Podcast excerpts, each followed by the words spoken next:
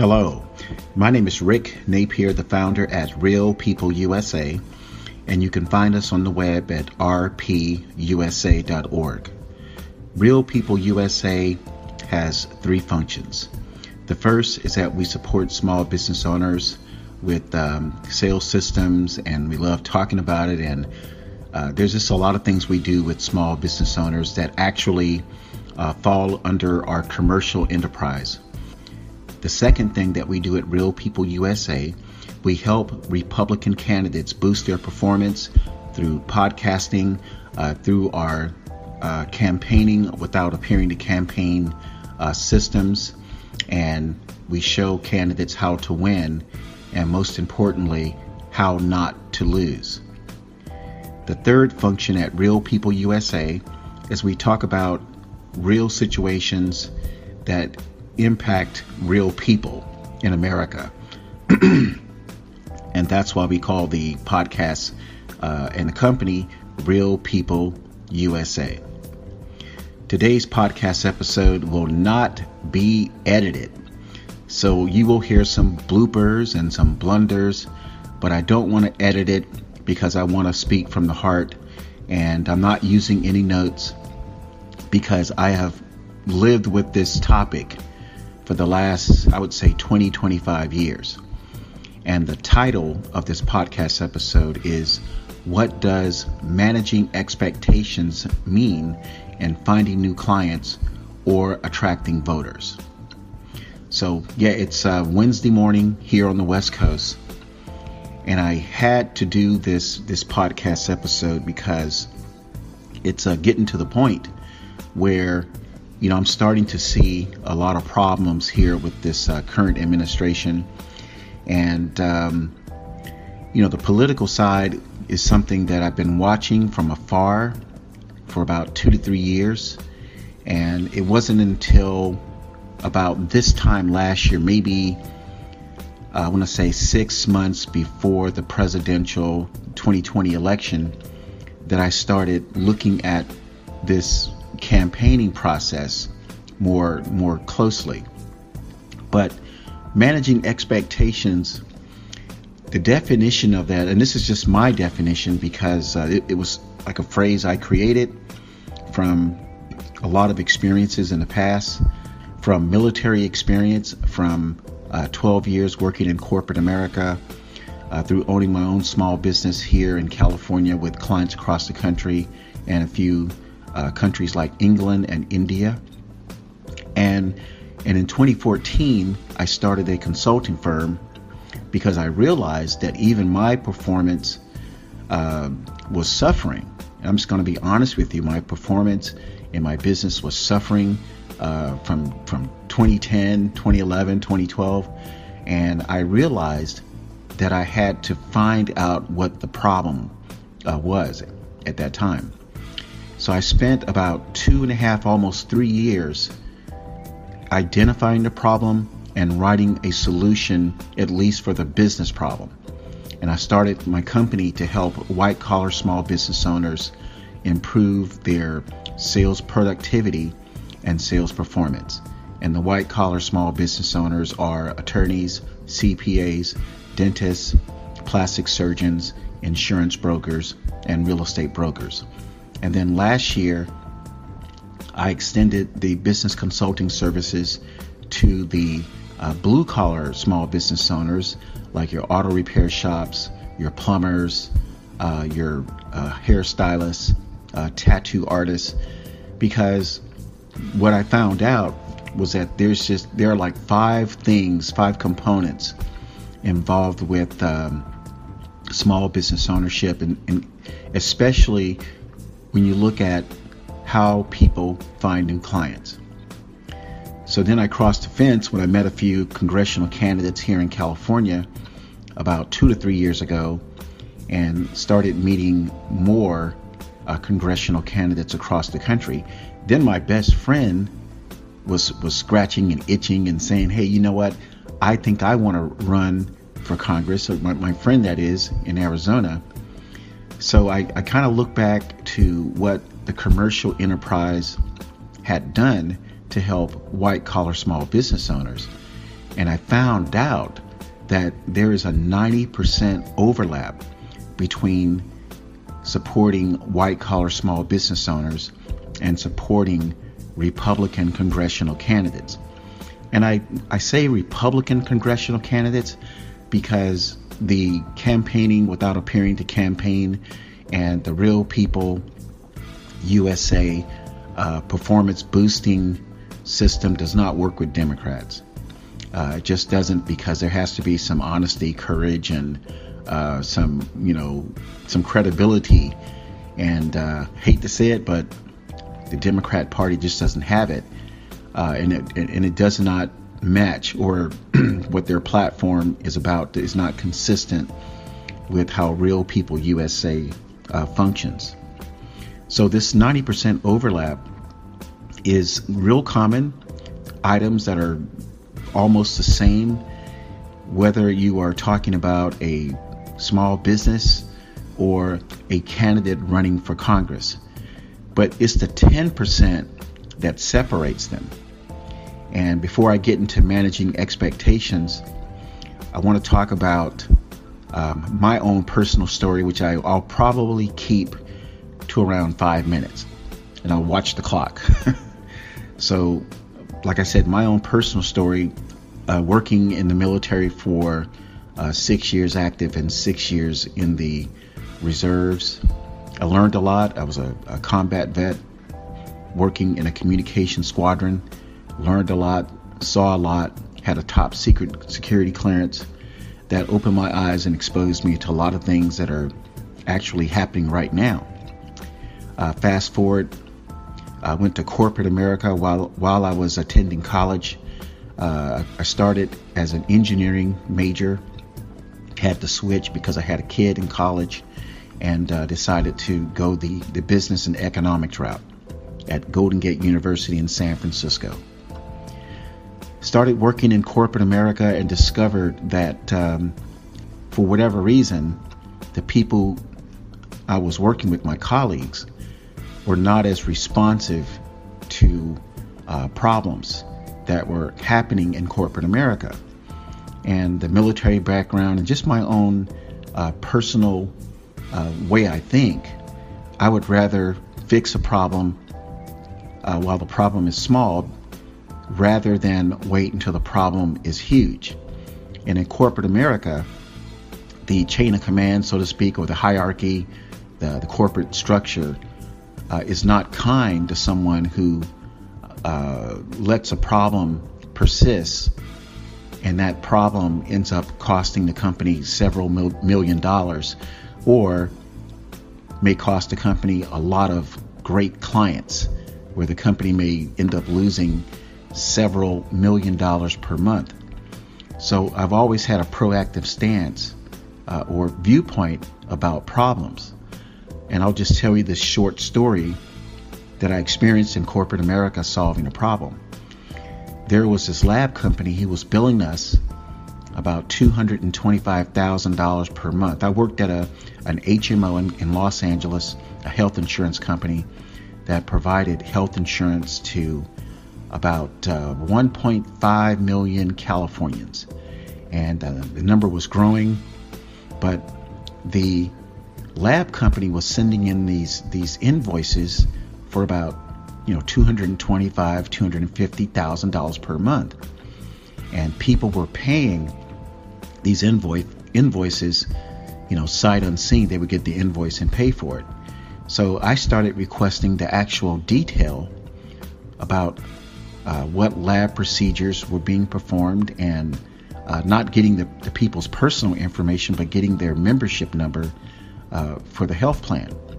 So I started getting these boxes uh, with these uh, paper entries showing what lab procedures were performed. So to fast forward, the the the, in, the monthly invoice number was going up dramatically faster than our membership was growing. So the bill was like 225, 250, and then it was like 275, 325,000 and it was getting close to like $550,000, you know, by the sixth or seventh month. So I went to the IT department because I had a good relationship with several uh, departments within the corporation, and I asked them to run a, a database search based on these membership numbers. So what we found out was that the lab company was performing, or not performing, but they were billing us for female diagnosis or lab uh, uh, specimen analysis uh, that would only apply to females, but they were billing us or providing these services or billing these services for males, things like mammogram and uh, pap smear. Uh, so I discovered that, let the CEO know, and that uh, overbilling uh, came to a total of about a half a million dollars. And people were asking me, how did I discover that? And it's just, I'd rather be proactive and coming from the military and, and other life experiences, I just had this higher level of, of uh, awareness than many of my colleagues. And I ended up, you know, being uh, promoted to my first management job uh, by the CEO of a Fortune 500 company here in uh, Sacramento. And the company at that time, the size was 25,000 employees. And by the time I left in the, the late 90s, early 2000s, uh, the company was up to 100,000 employees across the country.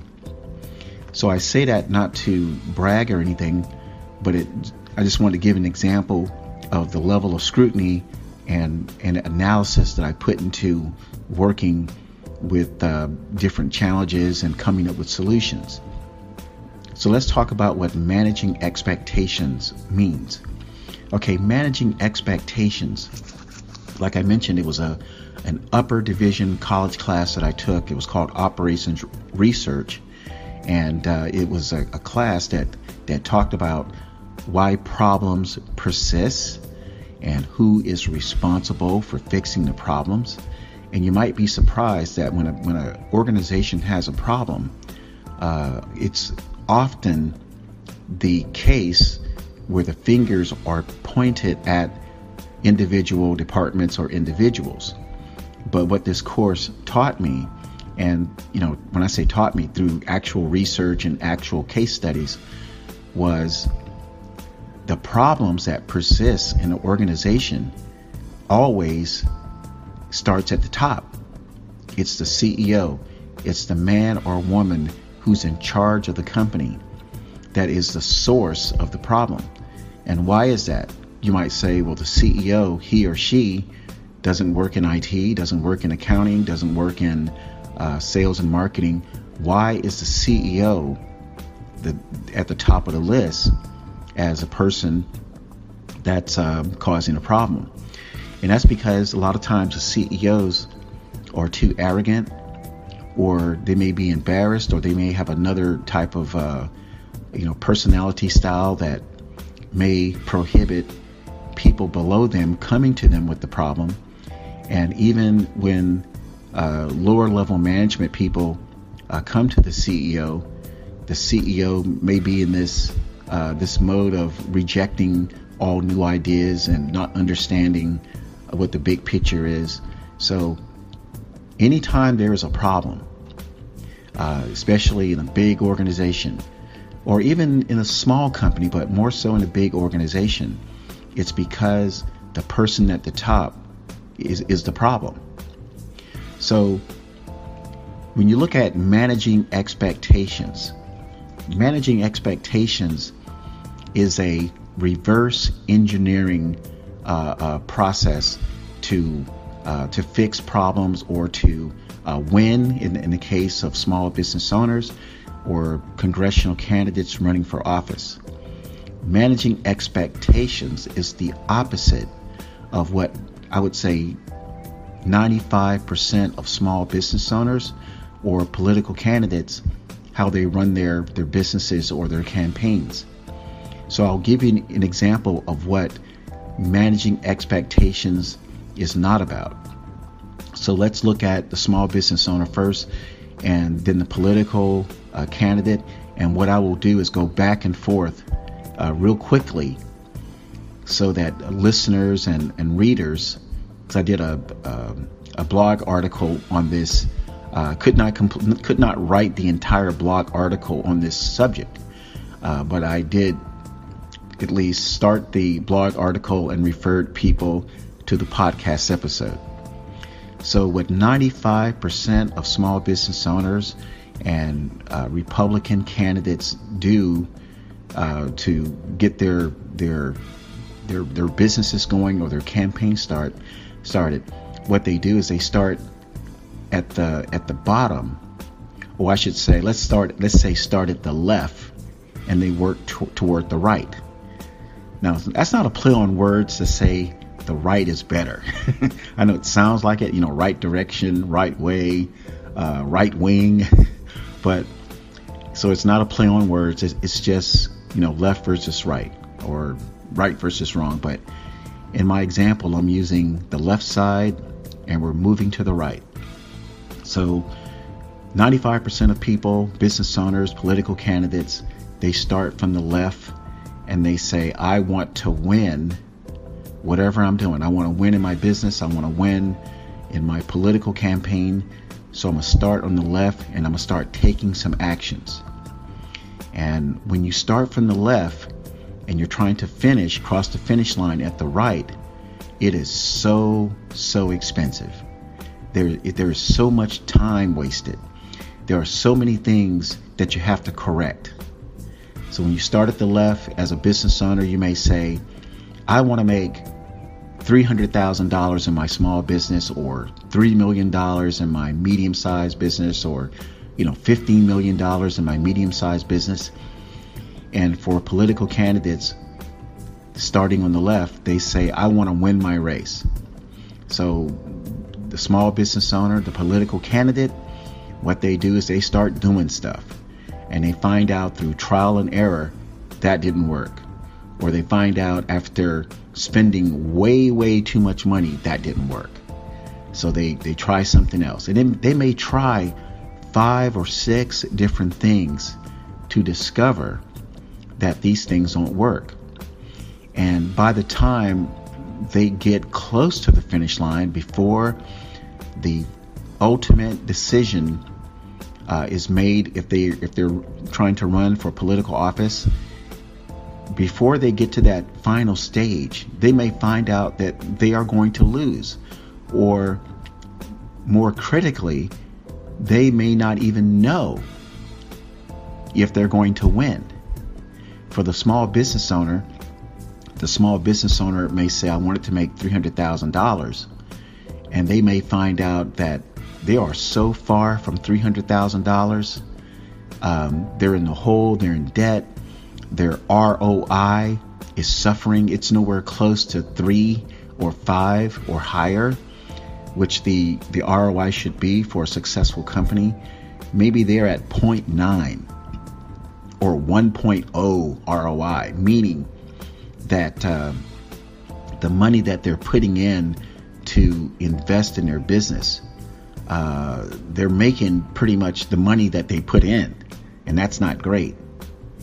Or the political candidate goes into the race, and a couple of months before the, the, the race or the or the election day, they find out that they don't even know how many voters are going to support them.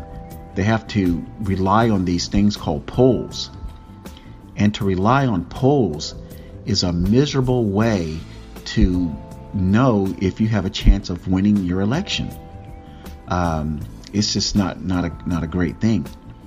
So that's the reality of how 95% of small business owners and Republican political candidates, that's how they treat their businesses and their campaigns with this, um, I call it unmanaged expectations, where any damn thing can happen and they have no control over it. They don't see it coming. And uh, it normally just turns into failure uh, and failure is not good for a small business owner. And it definitely, uh, failure that is, is not good for the Republican candidate, especially right now. It's not good. So that is the the the the perspective of starting from the left and moving to the right. Now let's close out this podcast episode I'll talk about the preferred way, at least in, in my uh, professional opinion, uh, for small business owners and for Republican uh, political candidates. Now we're going to talk about moving from the right to the left. Now, moving, now starting at the right, you in, in your mind you have to say, what do I want the outcome to be?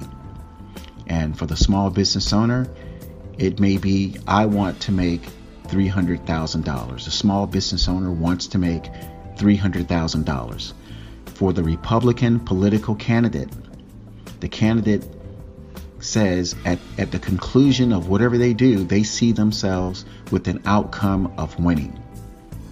So, winning for the small business owner, winning for the Republican political candidate. Since uh, managing expectations is a reverse engineering concept, uh, we're going to start working our way from the right back to the left. So, just to throw in a, a, a definition of reverse engineering. Um, when I was going to uh, college and especially when I was in the military, uh, a lot of successful businesses use the reverse engineering concept to um, get rid of problems, uh, to uh, to make sure that things are working correctly.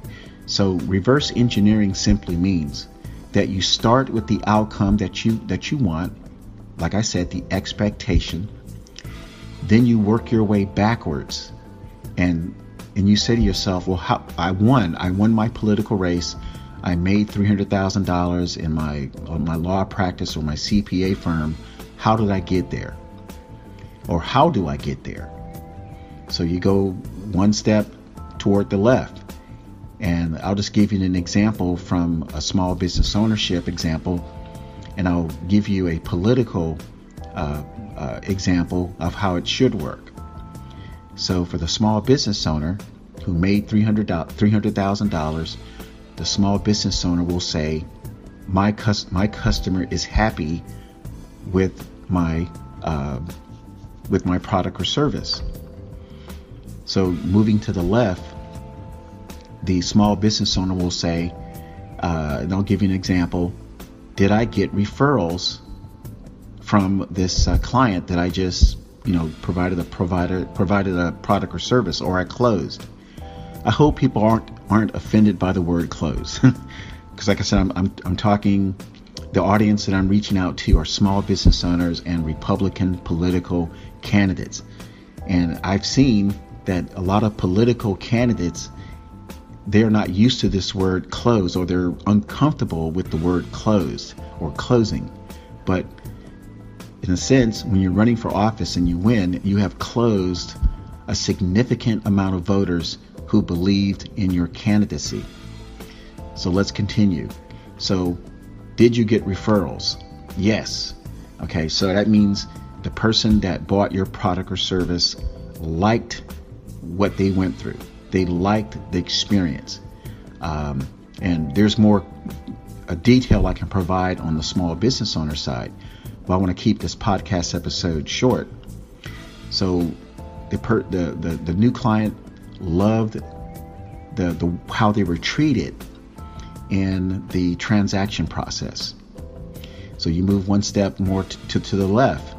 Okay, so an appointment had to be made. How was that done? Was that done efficiently? Was that done professionally? So you move one more step to the left, and now you're at the prospecting stage. Uh, how was the prospecting? Uh, was the prospecting done professionally? Was the prospecting done enough? You see, for a small business owner to make $300,000, it took more than just one person. So this person this small business owner, let's say it's an attorney, they had to have not just one person uh, that they sold their legal services to, they may have needed, you know, 20 or 30 people uh, to sell that legal service to uh, for an average of $10,000 per transaction. Uh, so the prospecting stage is a very important s- stage for the small business owner. So that prospecting stage is actually the stage that drives the small business owner receiving $300,000. So the first uh, stage from moving from right to left is the contacting stage. Uh, for small business owners, if you want to uh, close 30 people per year to earn $300,000, you're not going to talk to 30 people who close. I mean, you're not going to talk to 30 people who say yes 100% of the time and you end up closing the same people you prospected, the same people you contacted. It doesn't work that way. The contacting phase, uh, you, maybe you needed to talk to three to 400 people to get the 30 people to uh, make appointments with, uh, to have uh, uh, an opportunity to present, and then close to earn $300,000. So let's move on to the political side, moving from right to left. Let's say you won your race. Well, how did that happen? Now, for Republicans, this is the one thing, this is part of that 10%. Remember, remember I said that uh, there's a 90% overlap? Well, for Republicans, there's a 10% thing that all Republicans need to focus in like a laser, and that is the Democrat cheating. So, for that Republican to win their race, congressional, uh, U.S. Senate, uh, state race, uh, like state Senate, state representative, to win, you got to have a plan for Democrat cheating. If you don't have a plan for Democrat cheating, you are wasting your time, you're wasting uh, donor money. And if you are running a PAC, you are, uh, in my opinion, you are selling a, a, a bad of a, a, bad bill of goods. I mean, if you're running the PAC and you're you don't have a plan for Democrat cheating, you are providing a disservice to the people that you are supporting in your political action committee committee or your consulting firm. Like, like I said, I'm not going to edit this, and it's like uh, six o'clock in the morning. I'm trying to get this out of the way so I can start work. so that one thing right there is critical. You got to have a plan for Democrat cheating. So you want you won your race. You have a plan for Democrat cheating. It's effective. And Real People USA, we have three to four systems uh, to uh, deter or stop Democrat cheating. So let's say you have a, a, a method to stop Democrat cheating. The next thing that the Republican candidate needs moving from right to left, you need to know how many people are going to vote for you before the election. See, that's a big problem in the Republican Party. Uh, it's a big problem because now, you know, I'm seeing there are RINOs who are running for these Republican congressional seats, whether it's the House or Senate. There are RINOs running, and, you know, Republican in name only. And even worse, podcast listeners, there are Democrat operatives running as Republicans. And they're sprinkled across the country. I know, or I should say, I suspect who these people are who are running as Republicans, but they're really Democrats. And let me explain what that means. Uh, somewhere, I don't know how, I don't know when it started, maybe five years ago, 10 years ago, but at some point in time, the Democrats figured that if they want to, uh, you know, win races against Republicans, why not get someone to run as a Republican, especially in the primary, where there are, where there is a strong Republican running, and there's this what I call the Democrat operative, the person who's posing as a Republican. So the Democrats figured out if there is a strong Republican in a race, let's get the Democrat operative in that race too. Okay? And combine that with cheating, combine that with uh, just pouring all types of money on this Democrat operative, where the Democrat operative has so much money to advertise, so much um, money to, to be on television and to do a, a bunch of stuff, it is not uncommon for the Democrat operative uh, posing as a Republican to have a half a million dollars, a million dollars, two million dollars or more at the very beginning of that campaign. So, uh, in order to win, like I said, the Republican candidate uh, must acknowledge that there are Democrat operatives posing as Republicans, and more importantly, like I mentioned, the Republican candidate, the true Republican candidate, must know how many people are going to vote for him or her on election day. And Real People USA, we have a system for that to come pretty doggone close to have um, a number uh, the, to reflect how many voters will vote for the Republican candidate. So, moving further uh, from the right to the left, uh, the Republican candidate needs to have a strong message. And uh, that message, and this is, this is just my opinion, there are a lot of messages out there that I'm hearing and a lot of the messages do not correlate with what the American people are experiencing. Uh, I mean, I'm a military veteran, so I think you know veteran issues are important to me, and they're probably important to a lot of people. But that's not the top item. That's not the top item that people are concerned about.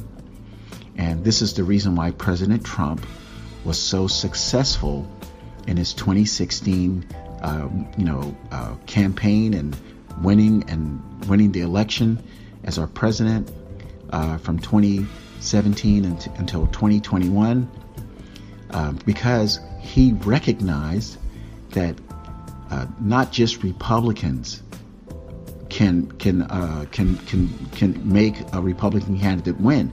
It has to be some Democrats that also believe in the same things as Republicans. And Donald Trump uh, figured that out. And uh, Donald Trump, uh, he went to an, an amazing uh, college at the University of Pennsylvania. He went to the, one of the best business colleges out there. And uh, for some reason, I can't think of the name of it right now, but um, I might in a few minutes before the, the podcast ends. But the Republican candidate needs to have a strong platform a strong message. And that message needs to be so uh, ingrained in the Republican candidate's soul that they can repeat that message and and and and, and like I said, communicate that message if they are tapped on the shoulder at three o'clock in the morning. Let's say someone taps the Republican candidate's shoulder at 3 a.m. and say, George, what's your message? George pops up. He has his his platform message down to a T. Then George goes back to sleep. So that is very, very important to have that message and then to conclude from right to left, ending at the left side. The Republican candidate uh, has to start just talking to a lot of people and I know there is uh, there's uh, this strong desire and motivation for people to load up on social media and to get on Twitter and get on Instagram and Facebook. And I just want to tell the Republican candidates that um, number one, that's the enemy's camp. Instagram, social media, Facebook, that's the enemy's camp. And the second and more important reason why social media is not that big of a deal is because most of the people who are considering or who may vote for the Republican candidate is not on social media. They're working. They're working from 8 o'clock in the morning till 6 p.m. They're picking their kids up from daycare. Uh, they're they're uh, running small business businesses uh, from 7 a.m. to 9 p.m. at night. They're not on social media. And so when people have, well, I had, you know, 5,000 views on social media, and I say, big whoop, you know, half of those people are probably not even people who are eligible to vote for the Republican candidate. They, these people, these views could be from around the world. It could be, uh, the view could have, uh, you know, been initiated because maybe the candidate looks great, handsome guy, attractive female, um, you know, nice clothes. It could be a um, uh, Instagram fake profile, Twitter fake profile, Facebook fake profile. Those profiles are out there. They're out there big time. I just wish social media was not even a part of a person's uh, political campaign. Um, but if you choose to use it, please do not rely on social media at all to drive your campaign. Get out there and connect with real people. Hey, that's the name of my show. Connect with real people in America and talk to them uh, about what you're doing. Talk to the average person. Don't meet up with other Republican, you know, friendlies you know, at these conference rooms, and everybody rubs shoulders together, and everyone has a great meal, and you know, gets all liquored up, and you go home and you say, "We had a great Republican meeting last night." That doesn't mean jack shit. Get out there and meet real people. Meet the small business owner. Meet the the, the parent. Um, you know, talk to some some military veterans. Uh, get them to uh, tell their military friends uh, to vote for you. You know, law enforcement. Uh, get out there in the community so that the people know you. Because I would rather have, you know, 10 or 15 people that I initially meet, and those 10 or 15 people collectively, through their networks and over time, could be the 10 to 15 people who generate 400, 500,000 votes uh, for your victory in your race. So I just wanted to again let people know what managing expectations is all about. And just to summarize, managing expectations is to start with the victory, with the win as a small business owner or a political candidate, and identify the steps going backwards using a reverse engineering process so that you know uh, that you're going to win because you have went backwards and identified uh, the, the, the, the ways, the things that you need to do to win, and, and more importantly, the, the actions to avoid so that you don't spend a lot of money and waste a lot of time and uh, just cause your business or a political campaign to be a disaster. Anyway, this is Rick Napier, the founder at Real People USA, and I'm also the CEO of 321 BizDev LLC. And you can find uh, 321 BizDev LLC at 321bizdev.com. And you can find Real People USA at rpusa.org. Take care, and I hope this podcast episode helps a lot of small business owners and it gives some insight to people who are running for political office. And if you need to reach me, uh, just one number will do it for both area code 480 400 4500. 480 400 4500. Take care and make it a great day.